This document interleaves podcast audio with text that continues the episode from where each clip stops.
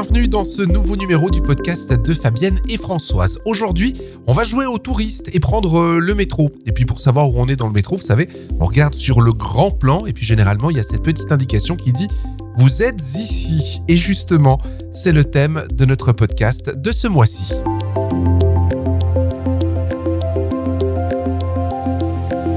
Bonjour les filles. Bonjour. Est-ce qu'on peut dire que notre vie ressemble vraiment à un plan? Ah ouais, c'est bien imagé. Oui, je pense que on peut l'exprimer comme ça parce que j'aime bien cette image. Quand on rentre dans une ville, il y a souvent ce plan de la ville avec le petit point rouge qui dit vous êtes ici. Et ça peut exprimer vous êtes ici dans votre évolution d'âme par rapport à, aux vies que votre âme a déjà vécues, par rapport au- à la lignée transgénérationnelle avec l'hérédité qui est en nous, et puis par rapport à ce qu'on a vécu jusqu'à maintenant dans cette vie. Il y a vraiment cette idée de, voilà, vous êtes ici. C'est la somme globale de toutes les expériences qui ont déjà été vécues par notre âme. Mais est-ce que tout ça, ça a une, une véritable incidence sur qui on est aujourd'hui? Ah bien sûr, parce que selon ce qu'on a vécu, ce que notre âme a vécu dans les vies antérieures, on n'est pas, on n'a pas la même somme d'expériences d'une âme à une autre. Par rapport à notre lignée transgénérationnelle, il n'y a pas le même vécu. Euh, bah, évidemment que ça fait que pour chacun c'est complètement différent et c'est c'est vraiment la carte d'identité qui je suis maintenant c'est la somme de toutes ces choses-là. Et ça, c'est différent vraiment pour chacun. Si on est, par exemple, l'âme a choisi en s'incarnant une lignée familiale où il y a un vécu, euh, euh, je sais pas, ça peut être, euh, on va parler d'inceste ou de choses comme ça. Il y a cette hérédité qui est en nous, ça s'appelle l'épigénétique, hein, on le sait maintenant, c'est prouvé, c'est pas New Age. On a cette hérédité transgénérationnelle sur sept générations avant nous et on transmet à sept générations après nous. Et du coup, cette hérédité, elle est physique, mais elle est aussi émotionnelle. Donc, s'il y a eu ce genre de problématique dans la famille, ben peut-être que chez moi, il y a, des troubles au niveau de, de ça. Ça ne veut pas dire que moi, j'ai subi quelque chose, mais il y a des troubles, il y a des choses qui, qui je suis pas à l'aise, il y a des trucs qui me dérangent, ou alors je suis en révolte, beaucoup plus que, que la normale par rapport à certaines situations. Et si on va chercher, très souvent, on trouve dans le transgénérationnel, on va retrouver ce genre de, de, choses-là. Et du coup, bah, ça exprime, ça, ça permet de comprendre pourquoi je réagis plus fort à certaines situations.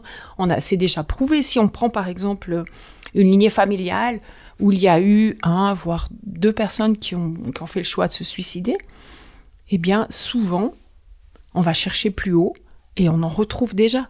C'est souvent dans cette épigénétique, c'est, quelque chose qui fait partie du champ des possibles. Il y a des lignées familiales où cette notion-là ne fait même pas partie du champ des possibles. Et il y a des lignées familiales où ça fait partie du champ des possibles. Mais c'est dans l'hérédité. Alors ça ne veut pas dire qu'on va le faire, mais il y a des choses en nous qui, comme dans l'ADN, où ça fait partie du... Voilà, ça existe. Mais en fait, on, on- on récupère donc aussi des, dans, dans les des vies précédentes, on récupère pas que ce qui est à nous, on récupère aussi ce qui était à- aux autres autour de nous. Ah, ça devient verti- vertigineux, hein oui, effectivement. Parce qu'on a dans chaque vie que notre âme a vécue, il y a le vécu de l'âme, Ouais. mais dans cette autre vie-là, elle avait déjà choisi la lignée familiale. Donc, elle a déjà une empreinte de cette lignée-là. Donc, c'est vertigineux finalement. Le, le- ce, ce fameux point rouge, vous êtes ici, ce que ça exprime, c'est un truc de fou.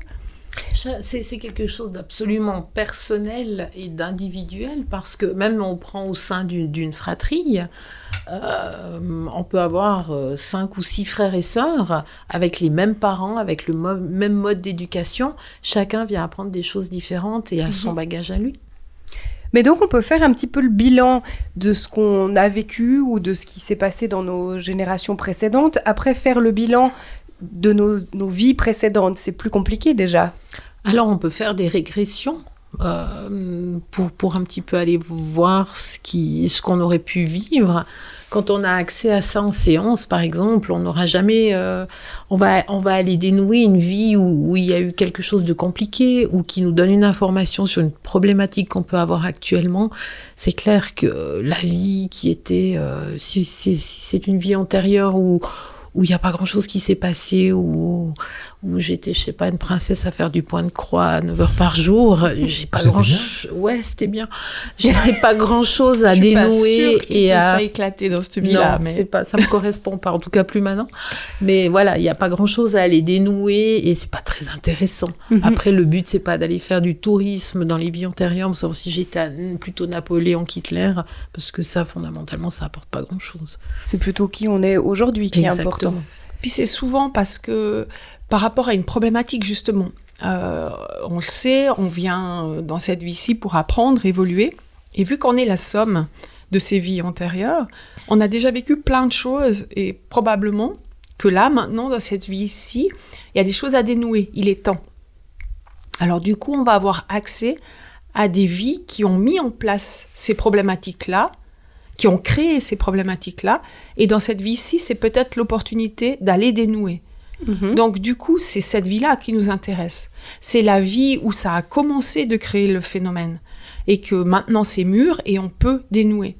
Donc d'aller voir, selon nous, hein, d'aller voir des vies pour voir des vies, c'est assez fou parce que, comme dit Fabienne, on, aimerait tous avoir été soit Napoléon, soit voilà des, des, des vies comme ça, euh, mais ça apporte pas grand-chose de le savoir. Je trouve intéressant de le savoir à partir du moment où ça permet de débloquer des choses. Et selon nous, bah, après ça c'est notre explication, on pense que dans les vies antérieures, ben, il y en a beaucoup hein, de ces vies antérieures. Et mettons, on, on vient expérimenter quelque chose, eh bien peut-être que dans une vie, on va être quelqu'un qui, on se fait tuer. Mais dans une autre vie, on va être un tueur pour voir l'autre facette. Parce qu'autrement, on n'a qu'une idée. Ok. On reste conditionné sur une idée. Donc dans une vie, on va, on va probablement être tué. Dans une vie, peut-être qu'on va être l'enfant du tueur. Puis dans une autre vie, on va être l'enfant de la personne qui s'est fait tuer. Et puis dans une autre vie, on va être un spectateur de ça. Euh, peut-être une vie, on va être quelqu'un, un avocat qui défend euh, un assassin, pour expérimenter toutes les facettes. Et puis à un moment donné, arrive une vie où on, a fait le tour de cette problématique et il est temps de la dénouer. Et quand on a une information comme ça en séance, bien souvent, on, on va aller chercher la première, celle où on a commencé ce cycle autour de cette problématique-là. On ramène toutes les autres pour aller décristalliser ça. Mais si on y a accès maintenant, c'est que maintenant, c'est le moment idéal pour aller décristalliser ça. Si on y va par curiosité, puis qu'on a une information, puis qu'on fait le travail, mais c'est pas le moment, ce travail sera pas intégré, parce que ça va pas décristalliser. Il y a un moment où c'est mûr et on peut le faire. Mais ça, on peut pas le savoir, ça vient tout seul. C'est ça. Ok. C'est comme si tout d'un coup, à un moment donné, ça émerge. C'est comme euh, un- une strate qui monte, et puis on sent en nous une problématique, quelque chose à dénouer. On sent qu'il y a un malaise vis-à-vis d'une situation. On sent que dans cette vie-ci, s'est passé quelque chose. Évidemment, pour permettre de lever cette strate, il y a eu un événement dans cette vie-ci qui fait que ça nous a bousculé. Et puis, en levant cette strate, eh bien, on a conscience que oui, il y a l'événement qui est arrivé dans cette vie-ci, mais il faut aller traiter le transgénérationnel, parce que par rapport à cet événement-là, c'est à tous les coups, on va retrouver quelque chose dans le transgénérationnel en lien, mais il faut aussi aller voir dans les vies antérieures, parce que tout nous amène à ici. Donc si on va traiter que dans le transgénérationnel, on n'a pas fini de traiter la problématique, parce qu'on la retrouve dans les vies antérieures. Il faut, selon nous, hein, il faut toujours traiter tous les paramètres. Et ça prend du temps de faire ça? Ça peut aller très vite. hein. ça dépend de la, vitesse à laquelle la personne est capable d'intégrer, déjà de comprendre le concept et puis de l'intégrer. Parce que. Mais, le corps, quand, par exemple on va dénouer quelque chose dans une vie antérieure en séance, on se rend bien compte que le corps de la personne, elle, des fois il y a, des, pleurs qui sortent, ou un éclat de rire, ou une espèce de colère qui monte, le corps réagit et la personne est même surprise en disant Mais je comprends pas là, j'ai très envie de rire, je chope un fou rire ou j'ai une espèce de colère, mais on dit laissez sortir. C'est que vraiment la personne est même surprise des réactions de son corps parce qu'on va chercher très loin des, des strates qu'on dénoue et puis, euh, puis ça a des effets dans, dans le ici et maintenant. Donc ça peut aller très vite. Mais on va chercher très loin. Est-ce qu'on est là depuis le début? C'est quoi le début pour toi? Est-ce qu'on est, là de- de- depuis que la Terre est là? D'une Oh, façon ou d'une autre Je ou- pense qu'on est même là, peut-être même avant. Est-ce que tu as commencé par être sur la Terre? Ah. Ah, ah, ah, ça va faire toute une émission, ça. C'est noté. Mais, mais on- on- est-ce qu'on alors, est, qu'on est égal en, en termes de, de- de nombre d'incarnations, Non, les non, uns et les autres? Non. Ça dépend quand s'est passé pour ton âme la première incarnation sur la Terre? Euh, peut-être que tu as déjà mille vies sur cette Terre. Et puis, et puis peut-être que, que Cindy en a quatre, je sais pas. Euh, Il y a des êtres qui s'incarnent pour la première fois sur la Terre maintenant. Est-ce qui veut dire que le travail de vous êtes ici recommence en fait à chaque fois? Parce que la personne qui s'incarne pour la première fois ici va devoir créer son cercle? Non, non, parce qu'elle a déjà vécu ailleurs. Elle a déjà des connaissances, elle a déjà un vécu, elle a déjà, elle a déjà des, bagages. Et pourquoi elle vient sur la terre maintenant? C'est pas, selon moi, c'est pas une âme qui vient d'être créée puis qui est toute, euh, toute vierge de d'expérience. Elle a déjà des expériences, mais peut-être euh, d'ailleurs. S'il y a cette ouverture-là et cette conscience-là. C'est assez intéressant d'ailleurs quand on fait une euh, quand on fait une régression, c'est que tu revis euh, ta manière de penser du moment de cette époque-là.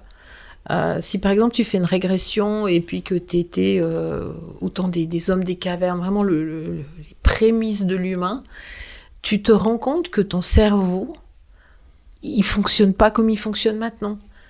Tes, tes- objectifs ou tes, c'est, la survie. Euh, le cannibalisme, par exemple, te dérange pas. Euh, tu sens que, que tu, réfléchis très lentement. Ton cerveau va pas vite, mais tu trouves ça normal. C'est, très particulier. Et tu prends conscience de ça quand tu reviens dans cette vie-ci. Tu te dis, Oh, waouh, heureusement, ça a un peu évolué, mais, ça, ça fait bizarre. Ça peut faire bizarre, te sentir comme, comme tu étais à l'époque. Mais on fait comment pour faire cette régression? Ça se passe comment?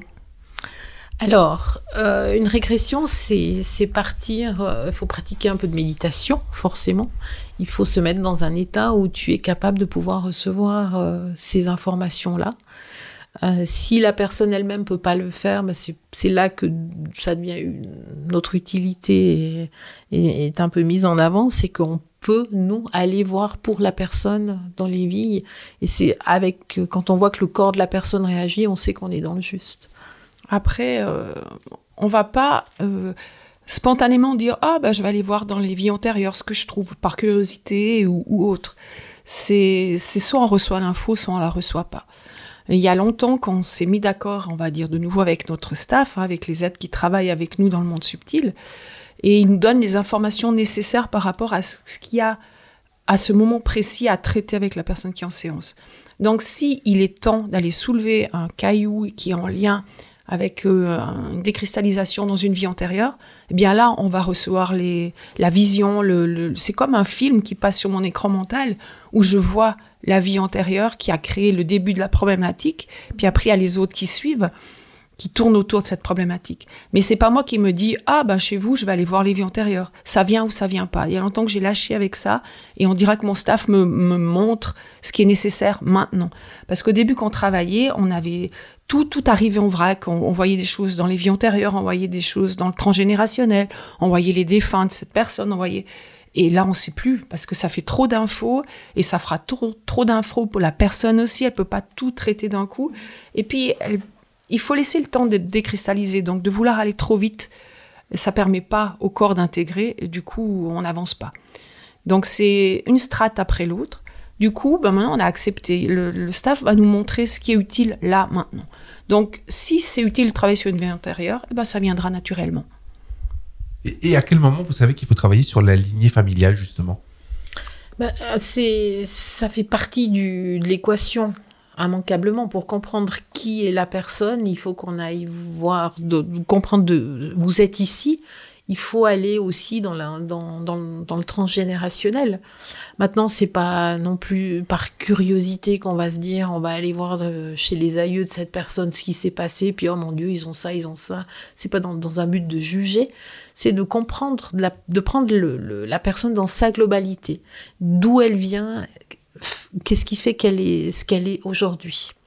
ce qui, était dit au, au début, hein, c'est Oui. ça. Donc, euh, si par exemple il y a eu des, phénomènes de viol dans, les lignées précédentes, c'est important de le savoir. C'est important de le savoir et de, comprendre. euh, On a, eu l'exemple une fois en, séance du- du- d'une jeune femme qui était là et qui, partait en vacances avec euh, ses parents euh, trois semaines et puis qui subissait les, assauts sexuels du tonton chaque fois pendant les vacances.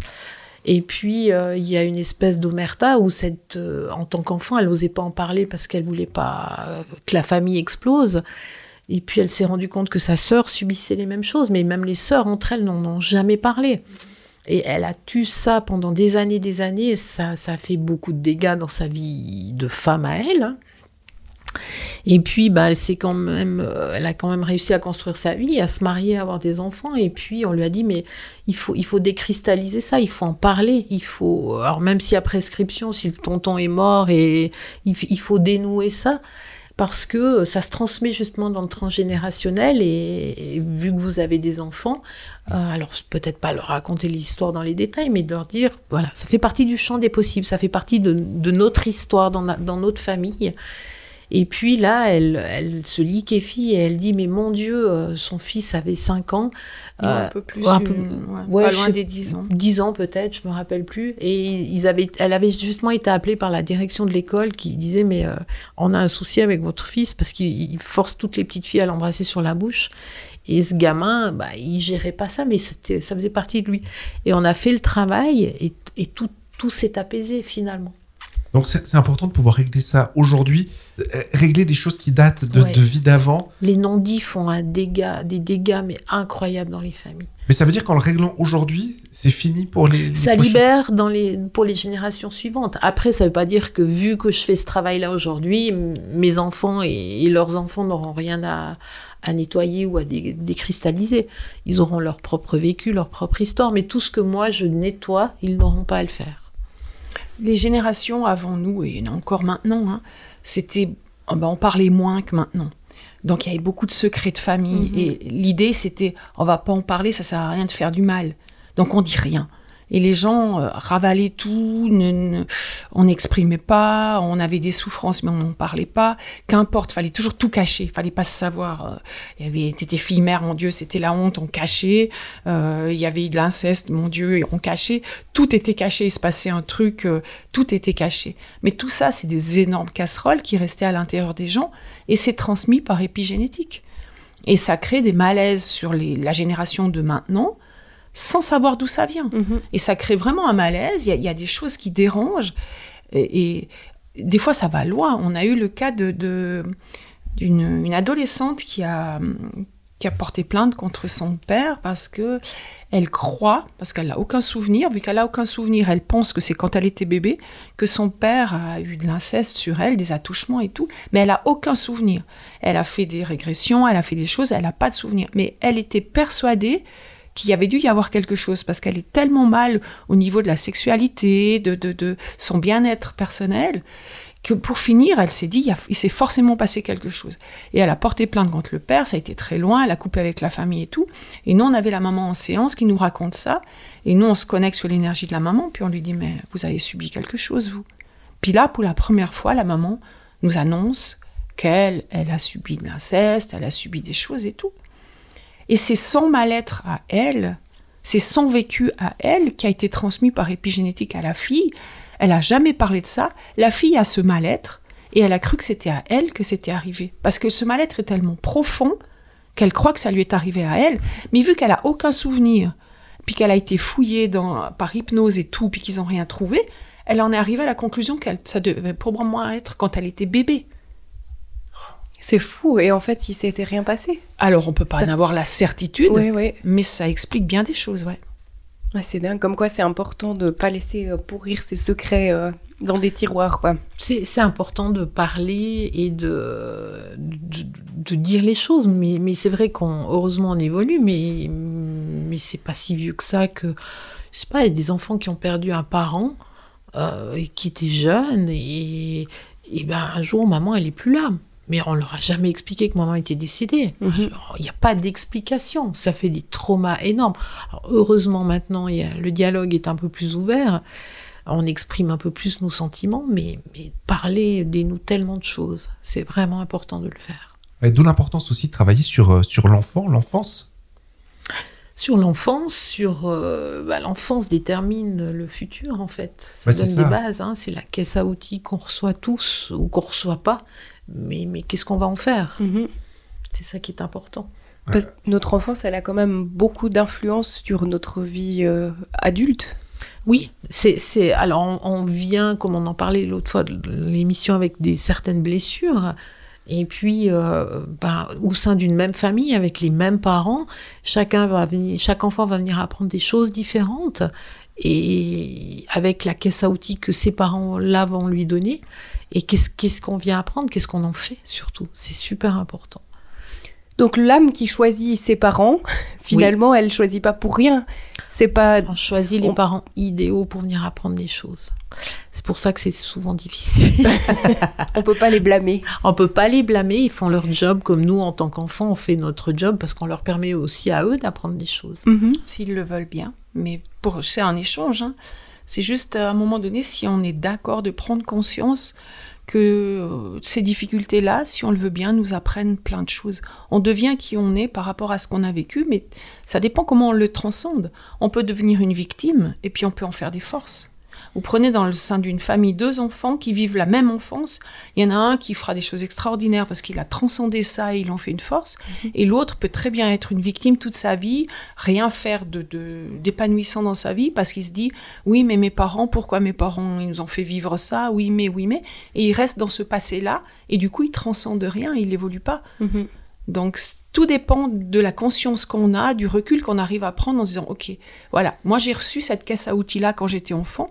Est-ce que toute ma vie je vais faire avec cette caisse à outils là ou j'ai envie de rajouter des nouveaux outils dans cette caisse à outils puis ceux-là je les utilise plus parce qu'ils sont démodés.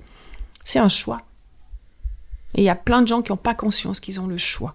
Et ils seront même à dire que, que le frère ou la sœur qui, qui transcende ça un peu mieux ou plus facilement, enfin pas plus facilement, mais qui va en faire quelque chose, va dire mais oui mais bon toi en plus toi t'as de la chance. euh, euh, Toi, t'es fort, t'as de la t'es- chance. T'es fort, t'as de la chance, ou t'as moins mal, ou tu sais mieux faire, ou, ou- ou papa et maman t'aimaient plus. Euh, voilà, il y a, il y a- on reste dans ce rôle de victime. Mhm. Ah, le tas de la chance, c'est la pire phrase qui existe. Vous sentez le vécu là, non? Mais le fait qu'on en parle beaucoup plus aujourd'hui de toutes ces choses-là, qu'on parle des vies antérieures, qu'on qu'on parle de, de, de de choses que l'on transporte avec nous, est-ce que ça, favorise le développement aujourd'hui? Est-ce qu'on est qu'on sent au niveau énergétique des choses différentes chez, chez, chez l'être humain? Bien sûr, parce que tout a évolué. Euh, on dira que dans les années 80, l'énergie vibrait globalement, hein, l'énergie de l'univers, de la Terre, de l'humain, vibrait assez bas, c'était une énergie assez lente. Donc tout prenait du temps. Mais là, ça s'est accéléré d'une force. C'est comme une dynamo. Quand on commence, ça met du temps pour mettre en route. euh, Vraiment. Puis petit à petit, ça, ça, ça, ça va de plus en plus vite et on n'arrive quasi plus à suivre tellement que ça va vite pour en finir. Et là maintenant, l'énergie a tellement accéléré qu'on a tous des, por- des opportunités d'évolution. Très souvent, on dit oui, mais alors ouais, c'est moi qui dois faire ce travail d'évolution. Pourquoi mes parents ne l'ont pas fait? Pourquoi ils ont été comme ils ont été? Mais parce qu'ils étaient enlisés dans une énergie qui était très très lente. Et si on veut bien être honnête et on regarde, moi je regarde la vie de mes parents, mais moi je pense que j'ai vécu plus de dix fois ce qu'ils ont vécu. Je veux dire, à l'époque, une, deux générations, on se mariait très très jeune, on avait des enfants, peut-être on construisait une maison, on construisait cette maison en imaginant que c'était pour les enfants. Quand euh, on leur trouvait une place d'apprentissage, c'était ok, on pensait qu'ils allaient toucher la retraite de, dans cette. Ouais. Mais à l'heure actuelle, quelqu'un change combien de fois de, de patron, de job, il se met à son compte, il trouve un autre job, il va ailleurs.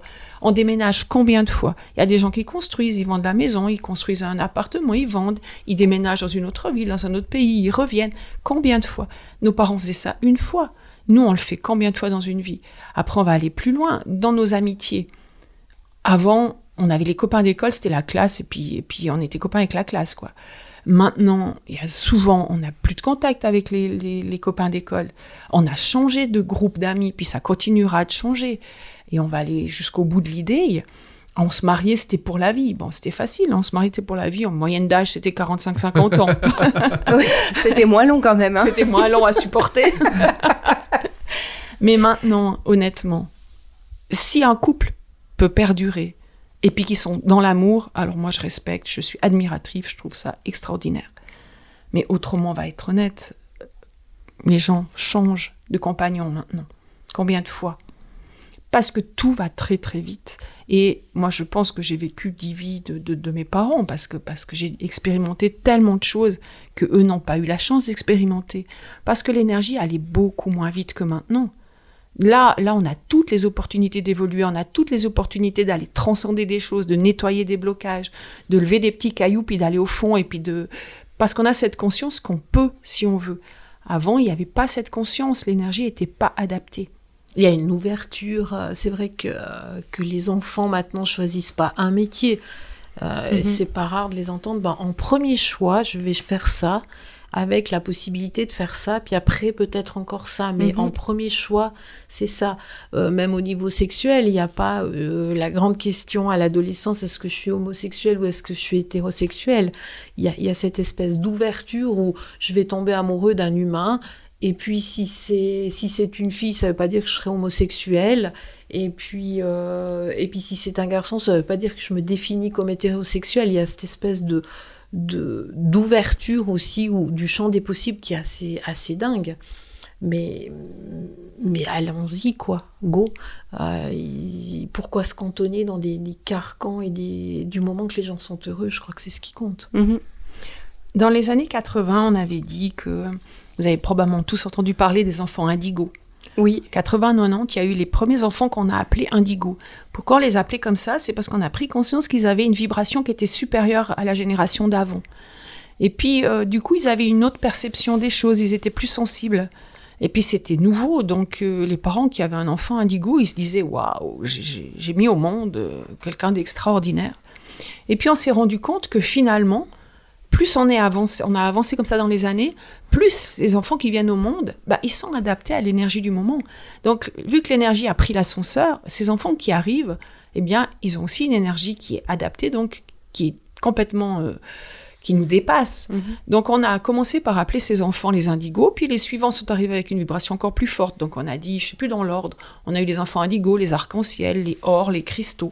Et maintenant, les derniers, ceux de maintenant, on les appelle les starcides les enfants des étoiles. Et c'est là qu'on dit que pour certains, c'est la première vie sur Terre. Ah, d'accord. Parce que parce que c'est des âmes qui sont très évoluées, mais qui ont fait des expériences ailleurs mhm. et qui viennent maintenant ici parce que la vibration de la Terre est très très haute. Et puis il y a des choses qui se passent sur la Terre et on le sait tous que là maintenant il faut que ça bouge.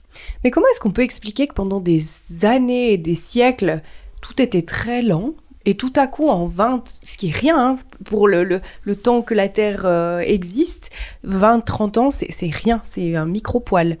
Comment est-ce qu'on explique qu'en si peu de temps, les choses ont évolué aussi vite comme ça? Bah, Il y a déjà le quadrillage énergétique de la Terre qui a changé grandement.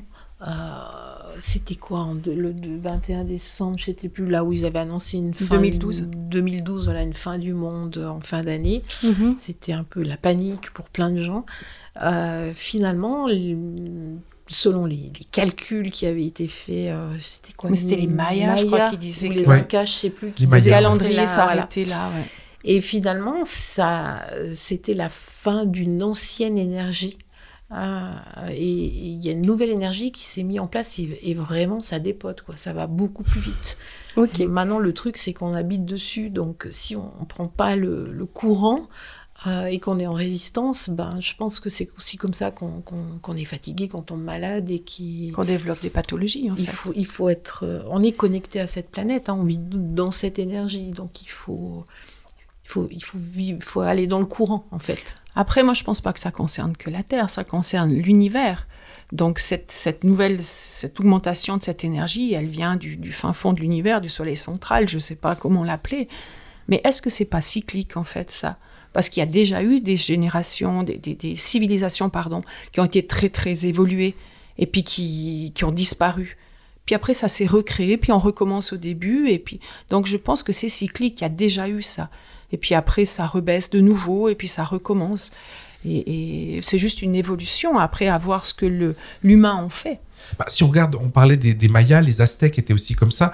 Les, euh, les Égyptiens qui avaient toute une, une théorie hein, sur la- l'après-vie qui a ensuite a disparu pour devenir quelque chose d'un peu plus, euh, plus simple. On est mort, on part au paradis, puis c'est terminé.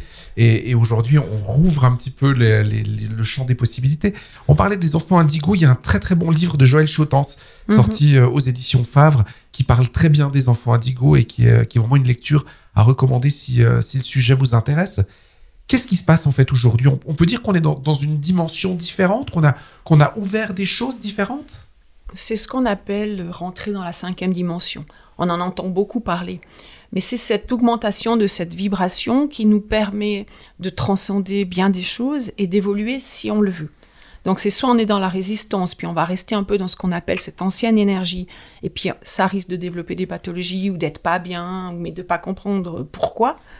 Soit on accepte ce qui se passe, on se pose des questions, on se prend en main, on, on a une ouverture d'esprit, on va s'alléger de ces blocages, de ces fausses croyances, de ces conditionnements, de, on va pardonner. Ça, c'est un mot énorme.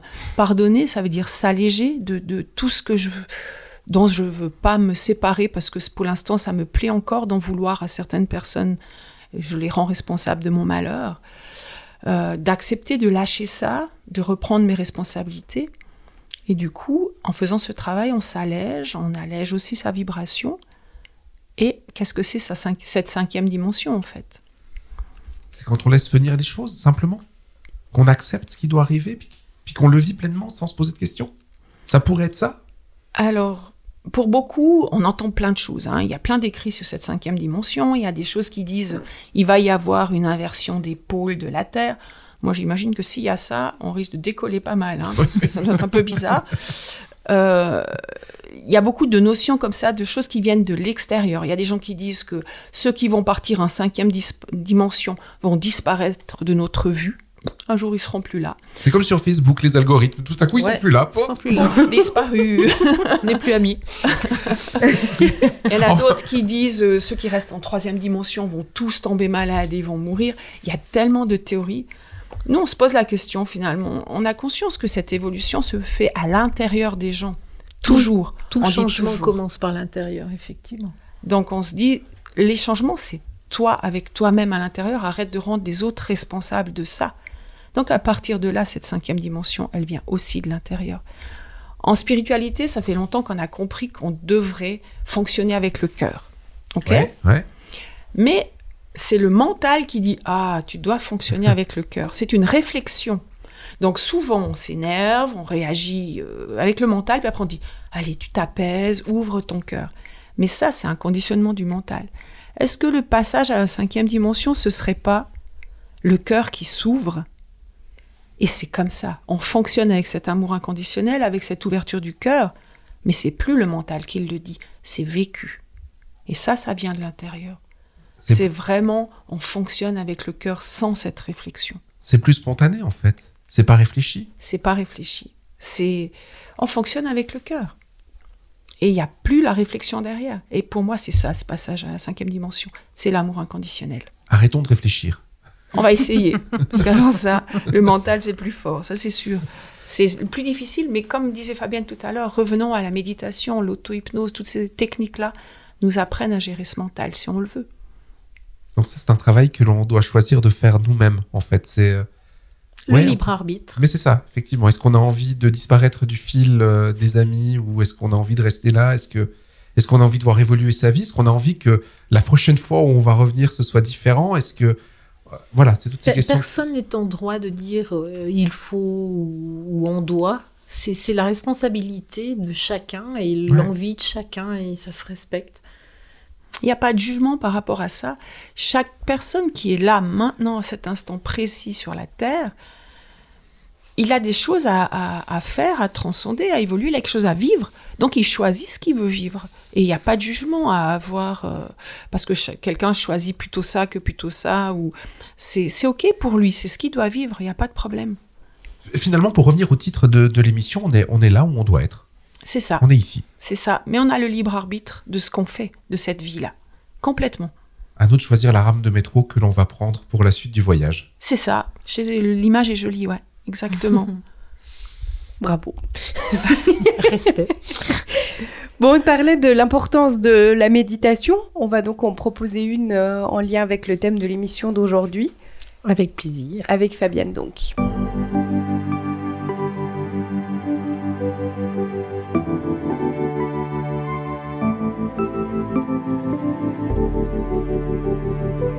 Installez-vous confortablement. Faites attention à ne pas être dérangé durant cet instant méditatif, afin que vous puissiez en bénéficier pleinement. Je vous invite à fermer vos yeux et à inspirer calmement. À l'expiration, vous sentez toutes les tensions de votre corps s'en aller avec ce souffle. Votre respiration est légère et régulière. Elle se fait en douceur, sans forcer. Vous avez juste cette euh, conscience que vous autorisez les tensions de votre corps à s'en aller avec ce souffle. Plus vous respirez, plus l'harmonie s'installe en vous. Vous allez maintenant placer une main sur votre cœur. L'autre repose sur votre cuisse. Par ce geste, vous vous connectez à vous-même, à votre corps, à cette vie qui l'anime. Le moment est parfait pour vous que vous puissiez vous poser de vraies questions, en toute honnêteté. Questions qui méritent de vraies réponses, des réponses sincères. Est-ce que je m'aime?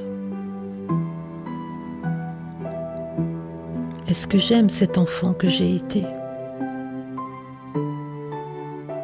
Est-ce que j'aime cet adulte qui fait de son mieux?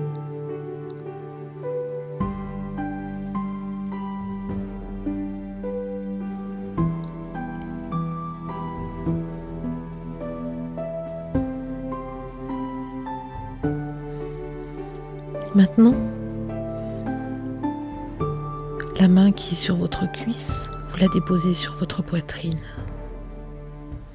Par ce geste, vous tenez en vos mains votre cœur et vos émotions. C'est la position de réconfort idéale pour se poser d'autres vraies questions. Suis-je mon propre maître?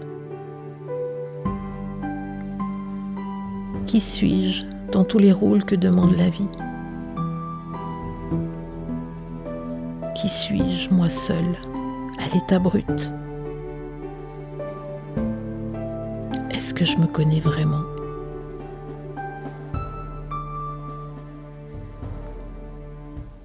Vous respirez lentement et vous laissez toutes les tensions dues aux émotions s'en aller tout doucement.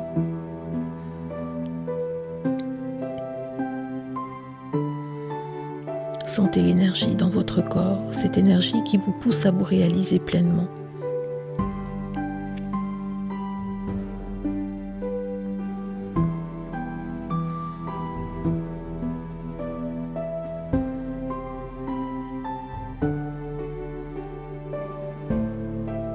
Prenez-vous dans vos bras en vous serrant fort, en serrant cet enfant que vous avez été, et dites-vous, je ne suis coupable de rien. Je me pardonne. Je pardonne à l'enfant que j'ai été. Ce pardon vous libère. Expirez tout ce que vous ne voulez plus. Fausses croyances, conditionnements, fausses obligations. Inspirez tout ce que vous voulez. Amour, harmonie, joie, bien-être, plénitude.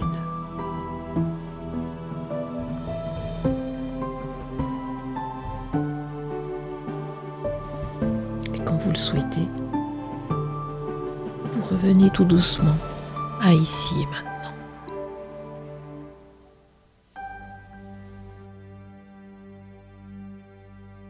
Merci beaucoup Fabienne.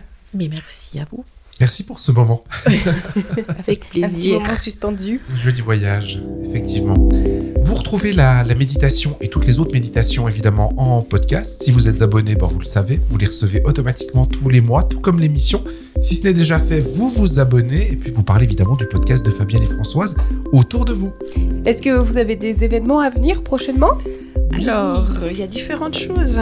Il y a toujours euh, le film qui Oui. est sur les guérisseurs, là, qui s'appelle Dis-moi ton secret, qui passe dans les cinémas. Donc, euh, on essaye de mettre sur Facebook les dates, on essaye de les mettre aussi au fur et à mesure sur, euh, sur le site. Et puis, euh, qu'est-ce qu'on a? Bah, Toujours les formations qu'on donne à l'atelier. Le prochain, ce sera une journée sur le développement de l'intuition. Donc, vraiment des exercices pour permettre aux gens justement de lâcher un peu ce mental et revenir sur cette intuition, des choses qu'on ressent en nous. Et ça, ça se, ça se travaille justement pour apprendre à un peu, euh, donner un peu de vacances à ce mental qui veut toujours tout gérer.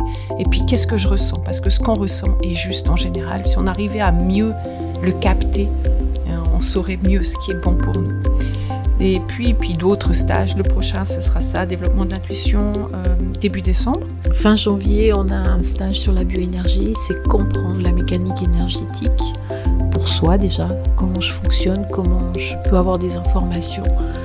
Euh, et puis le lendemain, le deuxième jour, c'est un stage qui se déroule sur deux jours. Le deuxième jour, c'est comment transmettre cette énergie de, de guérison par différents moyens. Donc une actualité brûlante qu'on vous invite à découvrir. C'est ça. Merci beaucoup. Merci à vous. à bientôt.